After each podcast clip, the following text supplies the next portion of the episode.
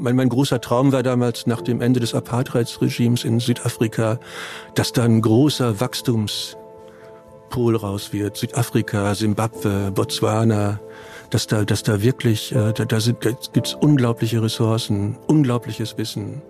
Ne? Das hat mich äh, ähm, dann doch ähm, ja stark frustriert, wie viel auch kaputt gemacht worden ist durch, durch, durch eine verfehlte Regierungspolitik. Und ich habe Hochachtung vor unseren Kolleginnen und Kollegen, die, die, die trotzdem weitermachen.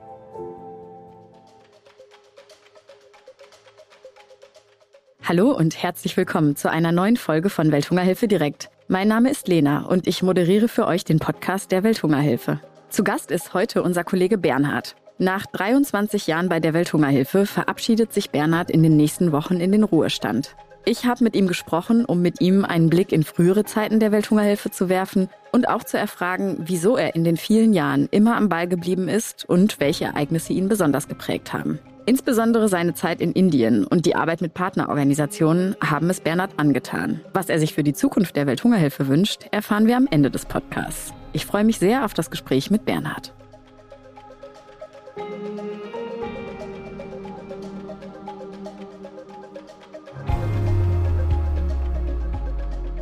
Ja, guten Morgen, lieber Bernhard. Das freut mich sehr, dass du heute im Podcast da bist. Ja, morgen, Lena, grüß dich. Mhm. Hat das dich überrascht, als ich dich äh, letzte Woche, glaube ich, recht spontan eingeladen habe? Ja, hat mich schon irgendwie ein bisschen überrascht, ne? Aber ähm, fand ich total gut, hat mich gefreut. Mhm. Ich bin auf dich zugekommen, weil ich so äh, gehört habe, für dich geht's bald in den Ruhestand. Und nach dreiundzwanzig Jahren verlässt du die Welthungerhilfe. Ist das korrekt? dreiundzwanzig? Ja, und ein bisschen, aber ist im Prinzip auch okay, ist, ist korrekt. Mhm. Und dann habe ich mir gedacht, das ist doch wirklich ein institutionelles Gedächtnis, was ich da nochmal anzapfen kann und von dir einfach nochmal hören kann, wie du die Zeit bei der Welthungerhilfe erlebt hast, was sich in den Jahren geändert hat. Ja, und auch so ein bisschen, wie wo du heute stehst, ne? Mit welchem, mit welchen äh, Erinnerungen und Prägungen du äh, demnächst die Welthungerhilfe verlässt. Erinnerst du dich an den allerersten Tag?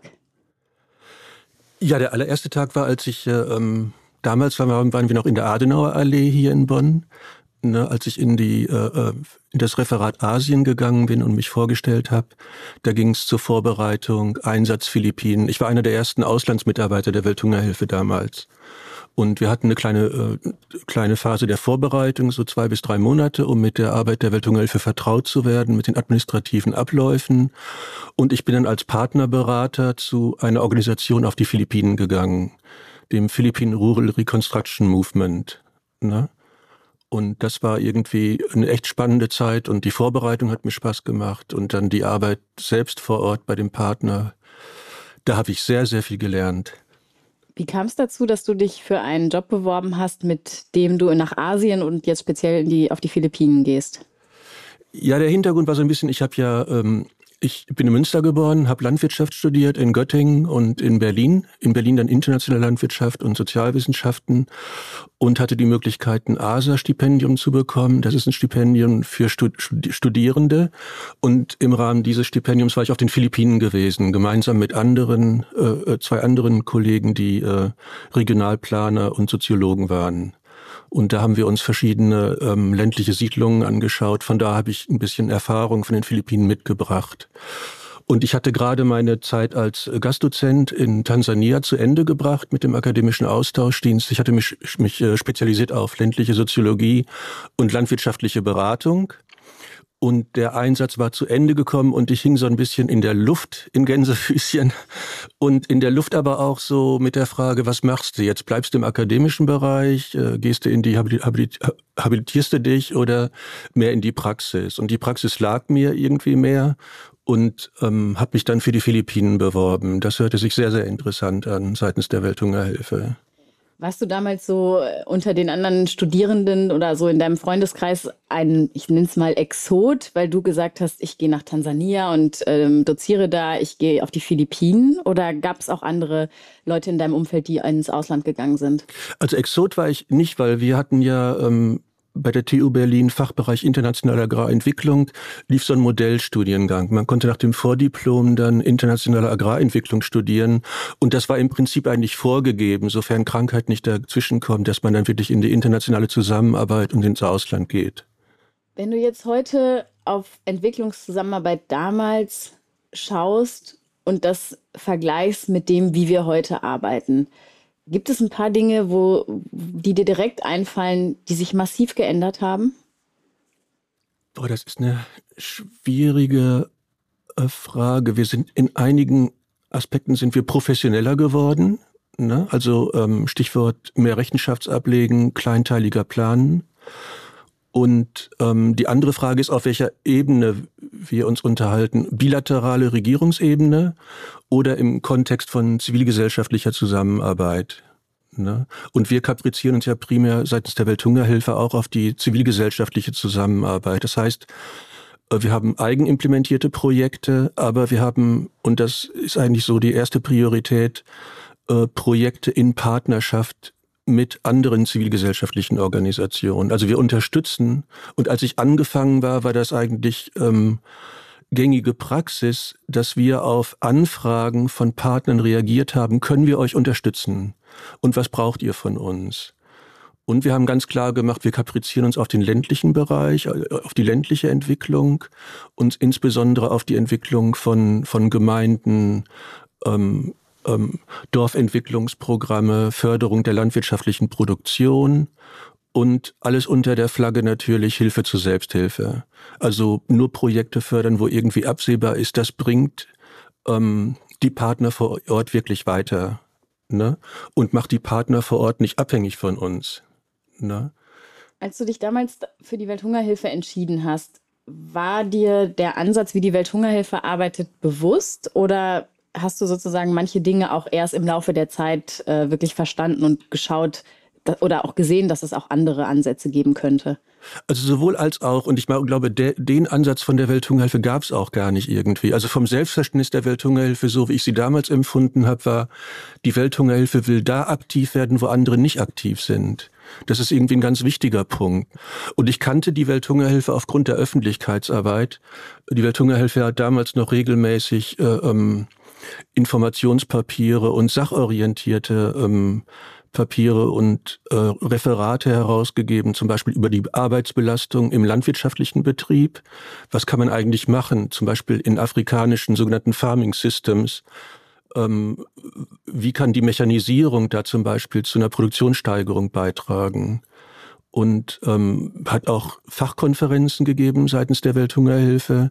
Und wir hatten damals auch in den siebziger, achtziger Jahren hatten wir auch große Dürrekatastrophen.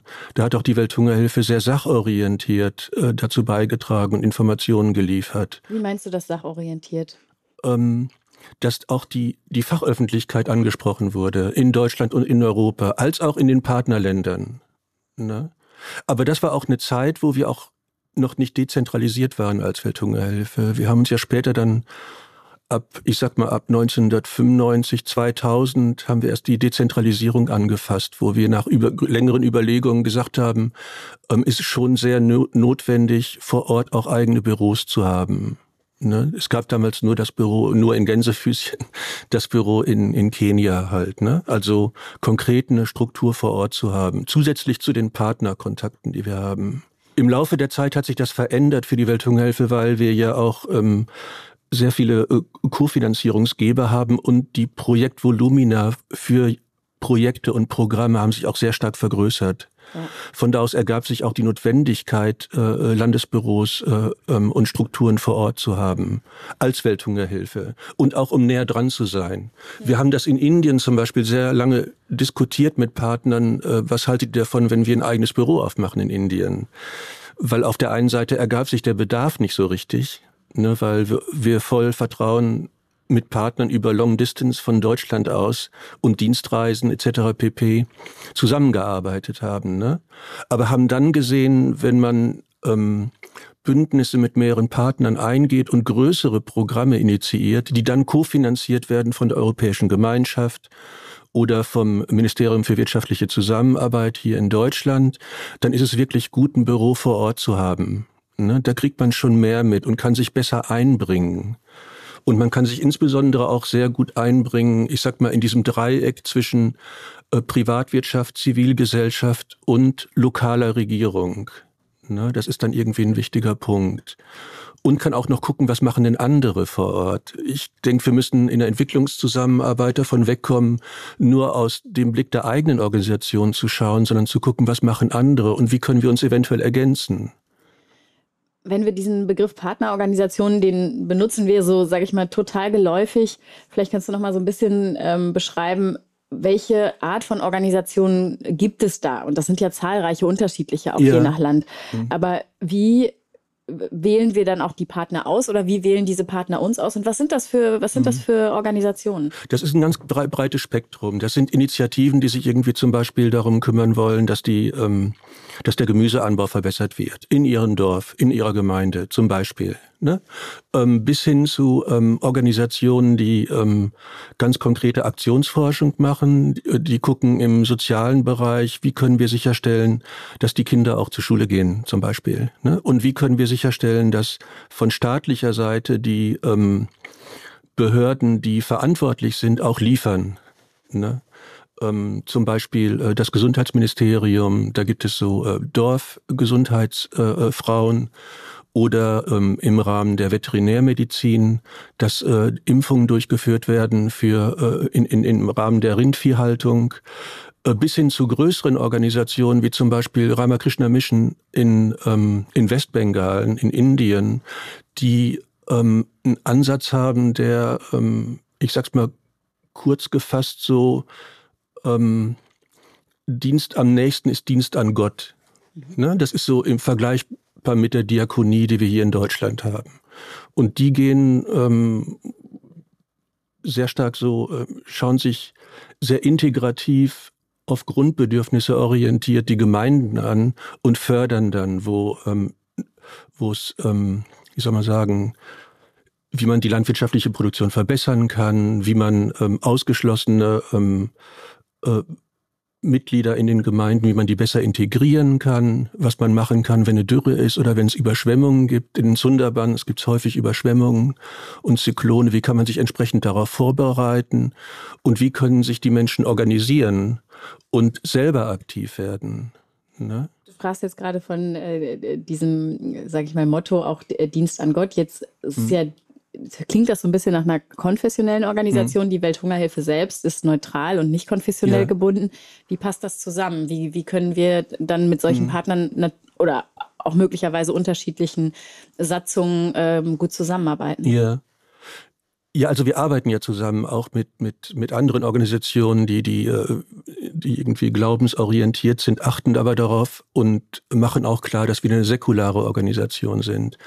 Und wenn, wir, wenn ich auf die Mitarbeiterschaft von der Welthungerhilfe gucke, da gibt es ein ganzes breites Spektrum von, von Hindus, von Evangelen, Klerikalen und äh, Katholen und ähm, Orthodoxen. Und, und ein Großteil, die sich einfach als Freidenker, Freidenker verstehen. Und ähm, da legen wir auch als Welthungerhilfe Wert darauf. Ne? Aber wir legen auch Wert darauf, dass wir offen sind. Das war mir bei der Ramakrishna Mission, ich war zuerst, habe erst ein bisschen gestutzt. Ramakrishna Mission, was ist da los und so. Und äh, die haben mich dann doch sehr stark überzeugt, die Arbeit, die da geleistet worden ist. Ja. Ne? Die war, die war wirklich sehr, ähm, fand, fand ich schon sehr, sehr vorbildlich. Ich gebe dir mal ein Beispiel, Lena, die haben dafür gesorgt, dass Jugendgruppen gefördert werden und Jugendgruppen selber auch in die Gemeinderäte in Westbengalen integriert werden. Ne? Indien ist ja ein sehr föderaler Staat und in Westbengalen ist es so, dass in den Gemeinderäten, da gibt es dann spezielle Sitze für Jugendliche, die sich da einbringen können. Und die haben auch Stimmrecht, ne? Wenn es um Selbstverwaltungsaspekte geht. Und ich glaube, das ist total wichtig, dass da Kapazitäten aufgebaut werden, dass man da auch irgendwie äh, entsprechend äh, forsch auftritt und auch die Interessen von Jugendlichen vertreten kann. Ne? Und da haben die sich sehr stark eingesetzt. Und das haben wir gerne unterstützt, weil wir haben da gesehen, dass da ähm, an strukturellen Gründen von, von Fehlentwicklungen gearbeitet wird und dass da verantwortliche äh, Bürgerarbeit geleistet wird. Das, das fand ich wirklich, äh, fand ich wirklich gut. Und da fand ich total gut, dass das eine Entwicklung ist innerhalb von Westbengalen und nicht, ich komme aus Bonn, ich zeige euch mal, wo es lang geht, was, was absolut lächerlich ist. Entschuldige bitte die Ausdrucksweise. Ähm, also, dass wir da so ähm, Prozesse ähm, begleiten und facilitieren konnten. Das fand ich sehr, sehr wichtig. Und ich habe da auch sehr viel, sehr viel rausgelernt, ich persönlich auch, muss ich sagen. Du hattest auch eben mal, du hast jetzt viel so über die, den, auch so strukturelle Veränderungen und, und strukturellen, mhm. äh, ähm, ja, genau, strukturelle Veränderung gesprochen und hast in dem Zusammenhang ja auch Behörden erwähnt. Inwieweit können wir gemeinsam mit den Partnerorganisationen mhm. und der Zivilbevölkerung denn überhaupt Behörden in die Pflicht nehmen? Bei wir würde ich sagen, wir können Verbündete sein. Aber die Behörden in die Pflicht nehmen, das müssen dann bitte unsere Partner machen. Und wir müssen gucken, wo wir noch mitgehen können, wo, wo wir äh, besser mal, ich drücke mich mal auch aus, ein Low Profile, also ähm, uns relativ zurückhalten, weil wenn man sich zu sehr einmischt, kann das auch sehr sch- schädlich sein, ne? Und kann, kann im Extremfall auch eine Art von ungewollter Bevormundung sein und äh, Betroffenen vor Ort etwas, etwas wegzunehmen, was überhaupt nicht unsere Rolle ist. Da müssen wir ähm, wirklich ähm, sehr aufpassen und, und uns gut austauschen in den Netzwerken, die es gibt vor Ort, ne? Was wir machen können als Welthungerhilfe ist, auf internationaler Ebene auf Entwicklungen hinzuweisen, ne? Zum Beispiel in Indien ist, ist die derzeitige Regierung ist sehr restriktiv. Es gibt irre viel Schwierigkeiten. Die Arbeit wird uns überhaupt nicht leicht gemacht. Und äh, es gibt so ähm, sehr viel Verbote auch. Wir sehen das auch in anderen Ländern, die, äh, wo, wo der Spielraum für die Zivilgesellschaft sehr stark eingeschränkt wird. Und da müssen wir gut tarieren, wie können wir uns einbringen auf internationaler Ebene und wie können wir Partner unterstützen, den langfristigen Atem zu haben, dazu Veränderungen beizutragen.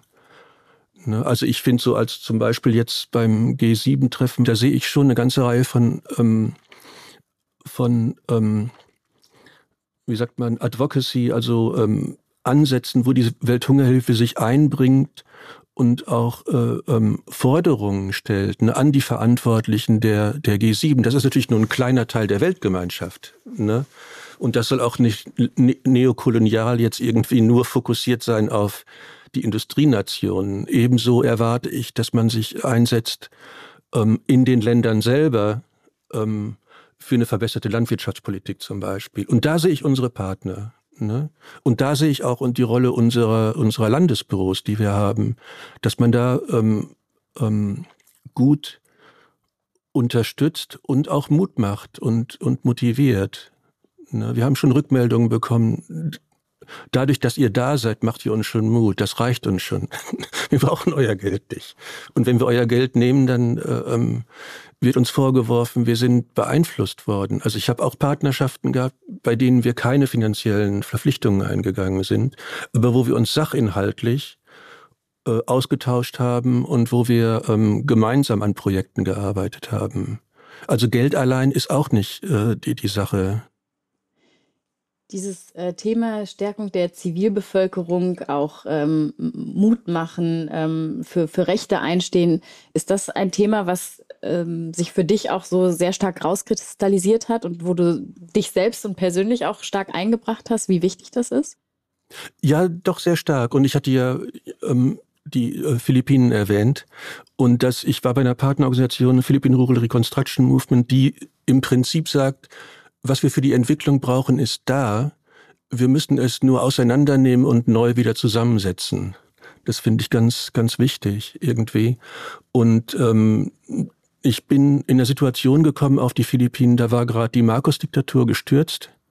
Äh, ein Diktator, ähm, der äh, unter Kriegsrecht gehandelt hat, auf den Philippinen sehr stark zur Entrechtung beigetragen hat. Und jetzt äh, drei Jahre nach dem Sturz der Marcos-Diktatur ähm, haben wir dann im Rahmen des P R M versucht, ähm, ein Entwicklungskonzept zu fahren, das nannte sich Area Development. Also dass man sagt, ich, wir schauen nicht nur an einige Punkte rein von Entwicklung, sondern gucken uns eine ganze Region an. Wer ist tätig in dieser Region und wo können wir steuerungsmäßig oder mit Sachinhalten ähm, da Veränderungen herbeiführen? Das war zu einer Zeit, da wurde die Landreform noch relativ groß geschrieben. Ne, da lagen also viele Entwicklungen an. Und ähm, es gab einen Ansatz, der nannte sich, äh, nannte sich ähm, der vierfache Ansatz oder Fourfold Approach. Der sagte, egal was du in der Entwicklungszusammenarbeit machst, du musst gucken auf Gesundheit, du musst schauen auf Erziehung, also Bildung, du musst schauen auf ähm, ähm, Erwerb des eigenen Lebensunterhalts und du musst gucken auf Self-Governance, Selbstverwaltung. Und diese vier Aspekte von Entwicklung muss man immer, ich sag mal salopp, auf dem Schirm haben.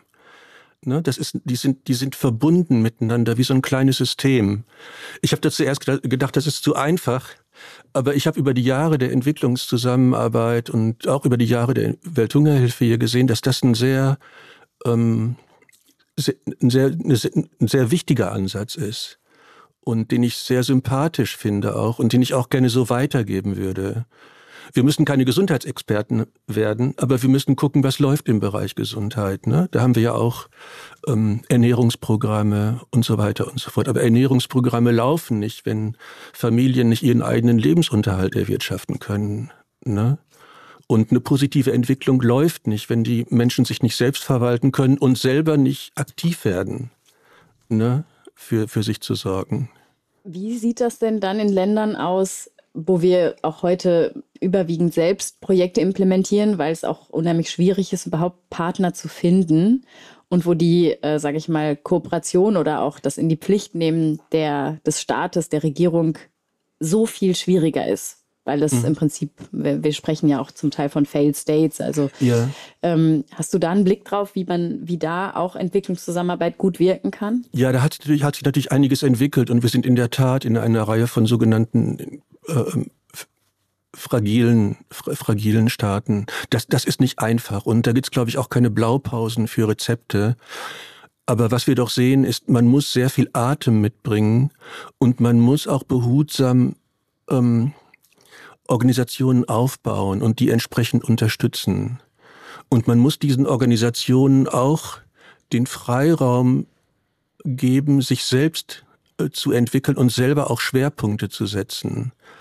Ne? Manchmal sind wir versucht, irgendwie ähm, Organisationen zu fördern und zu sagen, als ob wir wüssten, wo es genau lang geht oder so. Ich gebe dir mal ein Beispiel.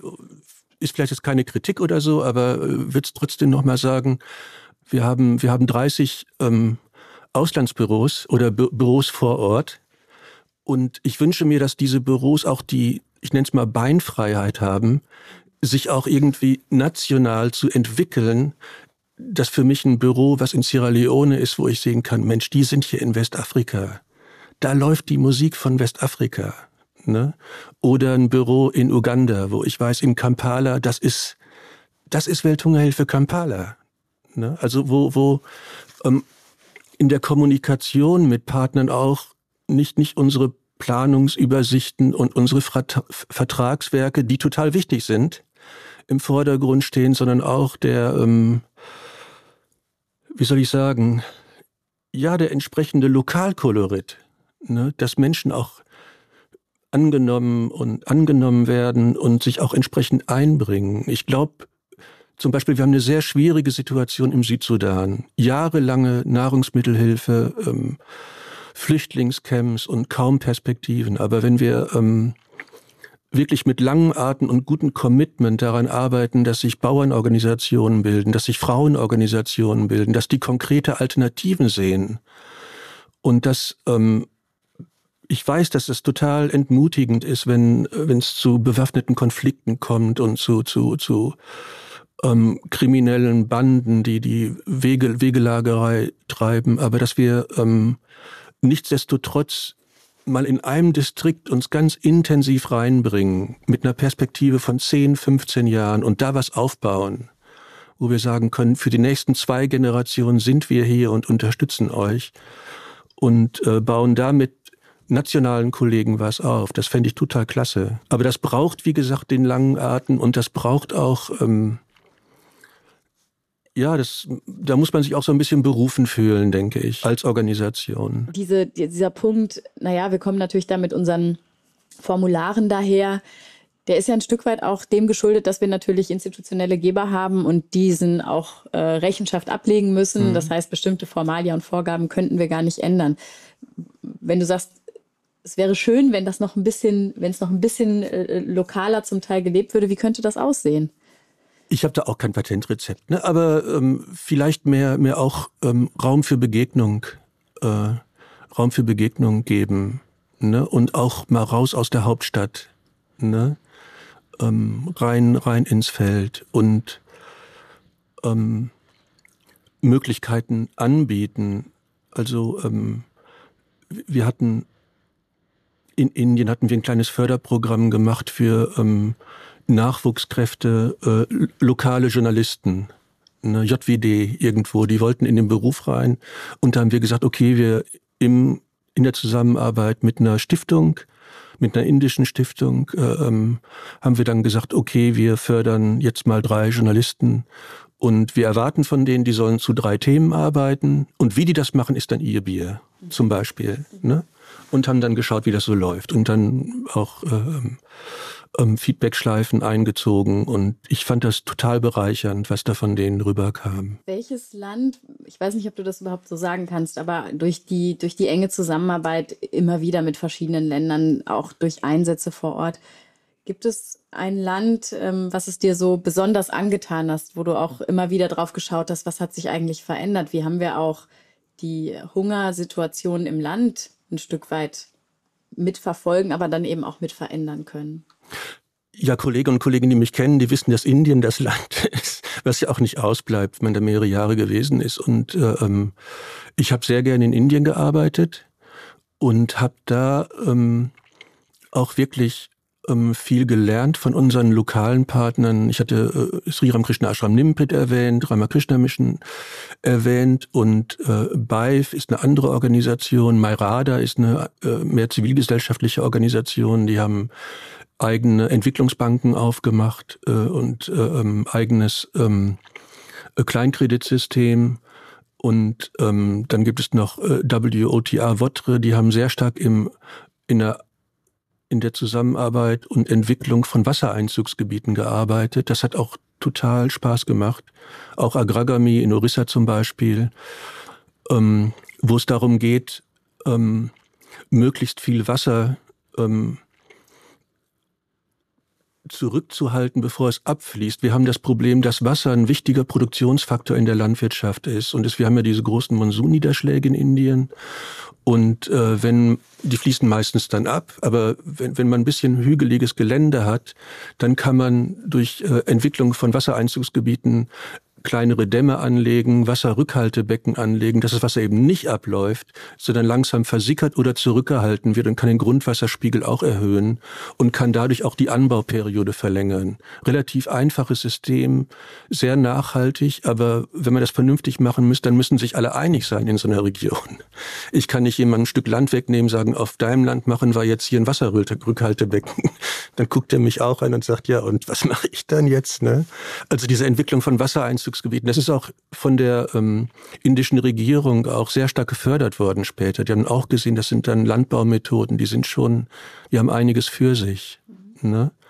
Und das hat mir wirklich, ähm, ja, das hat einfach ähm, Spaß gemacht, trotz aller Schwierigkeiten und auch sehr viel Freude gemacht. Und ich habe auch viele Anregungen bekommen. Wir hatten einen anderen Partner in Rajasthan, die haben sogenannte Kinderparlamente eingeführt. Also dass Jugendliche Verantwortung übernommen haben für bestimmte Bereiche, für Erziehung, für, ähm, für wirtschaftliche Entwicklung. Und die wurden auch sehr ernst genommen. Also Thilonia von, von Bankaroy ist dann ein gutes Beispiel und haben sich von der Energiesache Seite schon sehr frühzeitig für äh, Solarlampen ne, äh, entschieden, für die, für die Herstellung von Solarlampen und für die Verbreitung und äh, für die Wartung auch von Solarlampen. Das fand ich auch ähm, total ähm, positiv und aufbauend und auch irgendwie eine Investition in die nächste Generation. Ne? Also mich beeindruckt, dass du tatsächlich auch so direkt so viele Positivbeispiele nennen kannst und das ja wahrscheinlich auch immer ein Stück der Treiber, die Motiv- der Motivator mhm. war, ähm, bei der Welthungerhilfe in der Entwicklungszusammenarbeit ähm, stark auch für Indien dich, dich einzusetzen und dafür zu arbeiten. Ich muss trotzdem mal fragen, gab es auch mal Frustrationsmomente der Art, dass du fast das Handtuch geworfen hättest und gesagt hast, ich mache jetzt was anderes? Also so, also so platt nicht. Drück mich mal so aus. Weil ich glaube, wir müssen schon viel Frustrationstoleranz mitbringen halt, ne? Das ist so, äh, ähm, und dafür, dafür sind wir auch teil, teilweise da. Man kommt da auch nicht raus. Das Beispiel Philippinen. Ich bin bestürzt, dass äh, Marcos Junior jetzt wieder, wieder als Präsident gewählt wurde. Die Politik unter Herrn Duterte in, in, den, in den Philippinen, die, die, die spottet jeglicher, äh, ja, jeglichem Respekt den Menschenrechten gegenüber. Ne? Ich glaube, heute ist auch Maria Ressa hier in, in, in Bonn auf einer Tagung. Die, die äh, Unterdrückung, die mangelnde Pressefreiheit, da kommt vieles zusammen. Na, wenn ich, wenn ich sehe, wie viel Frustrationstoleranz unsere Kolleginnen in Sü- im Südsudan mitbringen, im Sudan auch, das sind ganz schwierige Arbeitsbedingungen. Oder wenn ich mal schaue, Simbabwe, als ich in Tansania gearbeitet habe, war ich kurz in Simbabwe gewesen. Das hieß früher, Simbabwe war Greener Pastures, also das war eine ähm, hocheffiziente Volkswirtschaft auch. Und ähm, wie, wie, die, wie das Land runtergewirtschaftet wurde, es tut einem richtig weh. Ich, mein, mein großer Traum war damals nach dem Ende des Apartheidsregimes in Südafrika, dass da ein großer Wachstumspol raus wird. Südafrika, Simbabwe, Botswana, dass da, dass da wirklich, äh, da, da, da gibt es unglaubliche Ressourcen, unglaubliches Wissen. Ne? Das hat mich äh, ähm, dann doch... Ähm, ja, stark frustriert, wie viel auch kaputt gemacht worden ist durch, durch, durch eine verfehlte Regierungspolitik. Und ich habe Hochachtung vor unseren Kolleginnen und Kollegen, die, die, die trotzdem weitermachen. Oder wenn ich mir die Entwicklung in, in Haiti angucke, ne, wir haben, wir haben Kollegen berichten, dass die nicht ins Feld fahren können, weil marodierende Banden Straßensperren aufstellen. Da frage ich mich, was die Kollegen für eine Motivation mitbringen. Ne? Die könnten auch die Hände in den Schoß legen, sagen, ich mache jetzt einen auf fünfzig Legehennen und schicke die auf den Markt und Welthungerhilfe A D. Also, äh, was glaubst du, hält die Kollegen und Kolleginnen? Ich glaube auch so ein gewisser Spirit. So. Und wir haben, das, das ist mir auch sehr, sehr wichtig. So. Das hört sich sehr platt an, wenn ich das jetzt sage. Ähm, es kommt drauf an, wen man auch rekrutiert, wen man auch einstellt. So. Ne, ich ich habe irgendwie... Ähm, Ich habe immer Wert drauf gelegt zu fahren, äh, zu Wert drauf gelegt, so ähm, was was was willst du für deine Familie, was willst du für dein Land oder was willst du für deinen Distrikt oder für deine Provinz und so. Ne? Was was willst du hier machen? Und dann kam an dritter, vierter Stelle, was kannst du für die Welthungerhilfe machen? Aber dieses für die eigene Gemeinde, für das eigene Land, das hört sich jetzt sehr nationalistisch an, das weiß ich. Ne? Und, aber aber trotzdem, das war so war mir irgendwie wichtig. Und was hast du schon gemacht? Ne? Mhm. Machst du das jetzt hier, um Sellerie abzugreifen oder äh, ist da irgendwie mehr drin? Weil es ähm, ist total okay zu sagen, ich arbeite mal für zwei Jahre von der Welthungerhilfe, habe mein Monatsgehalt fertig. Ne? Aber bei dem längeren Atem und Entwicklung in die richtige Richtung, das muss dann schon kohärent sein, ja. Denke ich mir. Das ist ein wichtiger Punkt. Aus welcher Position heraus äh, verabschiedest du dich denn jetzt eigentlich von der Welthungerhilfe? Ich äh, muss vielleicht mal einmal kurz erwähnen, dass du auch ähm, hier gerade vor mir sitzt mit äh, wirklich verschiedenen Unterlagen. Wir haben die Strategie der Welthungerhilfe, äh, habe ich gerade gesehen. Du sagst es ja auch, äh, systemisches Arbeiten ist wichtig, das ist Teil der Strategie. Du hast den Welthungerindex mitgebracht. Mhm. Ähm, die S D Gs sehe ich, glaube ich, da hinten. Mhm. Ähm, jetzt habe ich mich, also wenn ich dich jetzt nicht kennen würde, würde ich mich fragen, okay, da hat er viel Material auch dabei. Was, was ist deine aktuelle Position und damit auch sozusagen die letzte mh, für dich bei der Welthungerhilfe? Also rein beruflich oder so bin ich zurzeit äh, Mitarbeiter in der sogenannten M E L-Unit. M E L ist eine Abkürzung für Monitoring, Evaluation, Accountability, also rechenschaftspflichtig, und Learning, also Lernen. Mhm. Und wir sind Teil der sogenannten äh, Sektorentwicklungs-Unit. Äh, und ähm, ich habe Kollegen, die sind im sogenannten Technical Team. Das sind Fachberaterinnen, Fachberater für Ernährung, für Landwirtschaft, für zivilgesellschaftliche Organisationsentwicklung, für Wasser ähm, und, und Hygiene. Und in der, Mon- in der M E L-Unit, Monitoring, Evaluation, Accountability and Learning Unit, sind wir ähm, eine Einheit, die beraten unsere Landesbüros ähm, bei der Projektplanung oder Programmplanung und wie man im Laufe des Projektes nachfassen kann, ähm, ob wir auch auf dem richtigen Weg sind, ob wir auch die Wirkungen erzielen, die wir uns von den Projekten und Programmen erwarten. Mhm. Also das, das wird festgemacht an bestimmten Indikatoren, dass es teilweise messbar ist oder einschätzbar ist.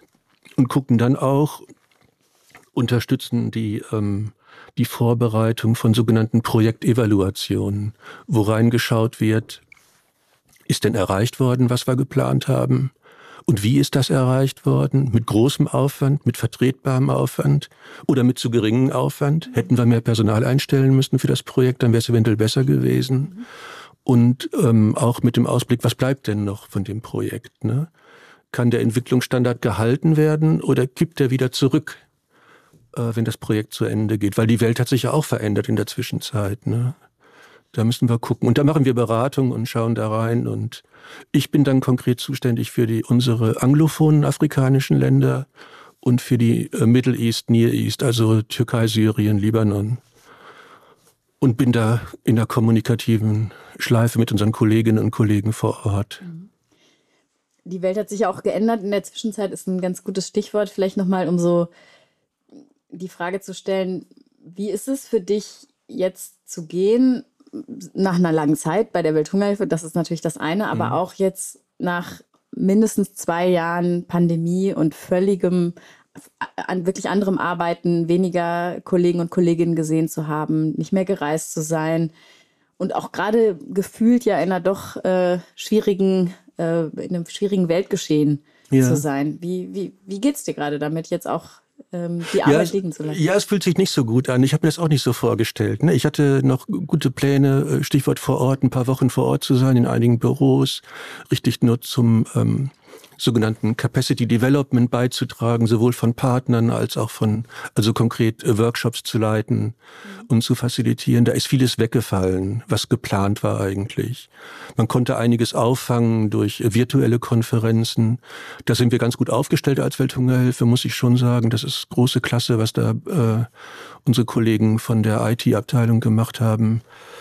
Und ähm, Und das Ausmaß der Pandemie konnte ich so überhaupt nicht vorhersehen irgendwie. Also das ist schon, äh, ähm, das ist schon eine, eine, eine schlimme Sache. Und ähm, ich weiß nicht, hat uns allen auch vor Augen geführt, dass wir eine kleine Welt sind irgendwie. Und dass wir andererseits aber auch schnell, stark, schnell wieder auf höherer politischer Ebene schnell zurückfallen wieder auf unsere Eigeninteressen.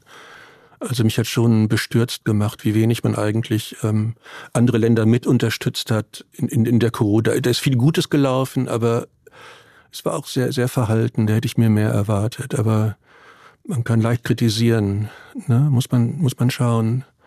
Und ähm, war schon ähm, eine schwierige Zeit. Und es war auch eine schwierige Zeit für unsere Kolleginnen und Kollegen, die nachgewachsen sind in der Zwischenzeit, die angefangen sind, haben, sind bei der Welthungerhilfe und, und haben dann vom virtuellen Arbeitsplatz aus gearbeitet und nicht ad personam jetzt, wir sitzen hier in einem Raum, wo wir, wo fünfundzwanzig Leute sitzen können und wir sitzen, sind zu zweit hier. Mhm. Und, und der Raum, der war hier regelmäßig voll. Also wöchentliche Reflexionen, wo stehen wir, was planen wir für die nächste Woche, wo brennt was an, wer muss wo aktiv werden. Man hat sich angeguckt, man hat sich die Sachen zugeworfen und das war schon ähm, eine sehr positiv trubelige, manchmal auch sehr stressige Situation. Aber ähm, das waren doch ähm, ja auch klasse Arbeitssituationen, die absolut Spaß gemacht haben auch, also Freude gemacht haben. Ne? Freude in dem Sinne, wir machen was gemeinsam und ähm, mhm. hängen uns nicht depressiv jetzt in der Ecke ab. Drück mich mal so aus. Ne? Und wir können was machen. Das ist auch total gut. Ja. Was würdest du der Welthungerhilfe und vielleicht gerade auch diesen neuen Kollegen und Kolleginnen, die den Spirit der Welthungerhilfe mhm. eigentlich vielleicht noch gar nicht so gespürt haben, was, was würdest du denen gerne mitgeben? Das hört sich irgendwie äh, vielleicht ein bisschen sehr äh, paternalistisch. Also macht was, tut was, du darfst. Ne? Also ruhig kreativ werden, ne? Ruhig unbequem sein, ne? Und ruhig mal auch die Welt auf den Kopf stellen. Ich weiß nicht, wie ich das sagen soll. Ne? Wir, wir planen, aber das, das ist, man kann nicht alles durchplanen. Ne? Plant für dreißig Prozent, aber siebzig Prozent macht da was und hört zu. Ne? Und vielleicht so ähm, in der Partnerarbeit sprecht nicht zu viel für die Partner, nehmt die Partner als Verbündete. Die Partner können für sich selber sprechen. Räumt denen den Raum an, sich zu äußern. Ja, und meldet euch zu Wort auf Makroebene. Ne? Ich glaube, die Policy-Arbeit ist auch total wichtig. Ne?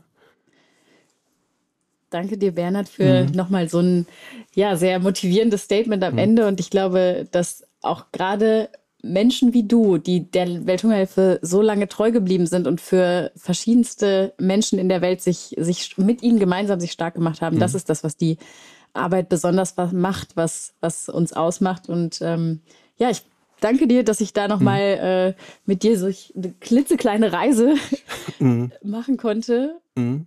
Ja, danke dir, Lena. Und weißt du, meine, das ist, ist ja nur meine Perspektive. Ne? Es gibt viele andere Perspektiven in der Welthungerhilfe. Ne? Wir haben ja unterschiedliche Abteilungen. Ich komme nur mal aus der Programmabteilung, Klar. sehe einiges vielleicht auch einseitig, muss man genau gucken. Ne? Es gibt andere Abteilungen, da gibt es einen anderen Fokus. Und ich glaube, wir sind mittlerweile auch sehr stark gewachsen. Das ist auch sehr positiv, denke ich. Und ähm, ja, dass es unterschiedliche Perspektiven gibt halt. Ne? Und genau das ist mhm. eben, glaube ich, das Wichtige, das, was, was es auch ausmacht, diese Perspektiven mhm. zu hören und, mhm. und mit reinzunehmen. Prima. Prima. Herzlichen ja. Dank. Ja, danke, Lena. Und danke. Alles Gute. Mhm. Ja, danke. Das war Welthungerhilfe direkt, der Podcast der Welthungerhilfe. Wenn es euch gefallen hat, empfehlt den Podcast gerne weiter. Und natürlich freuen wir uns über Feedback, Lob und Kritik an podcast at welthungerhilfe punkt de. Bis zum nächsten Mal bei Welthungerhilfe direkt. Dieser Podcast wird produziert von Podstars bei O M R.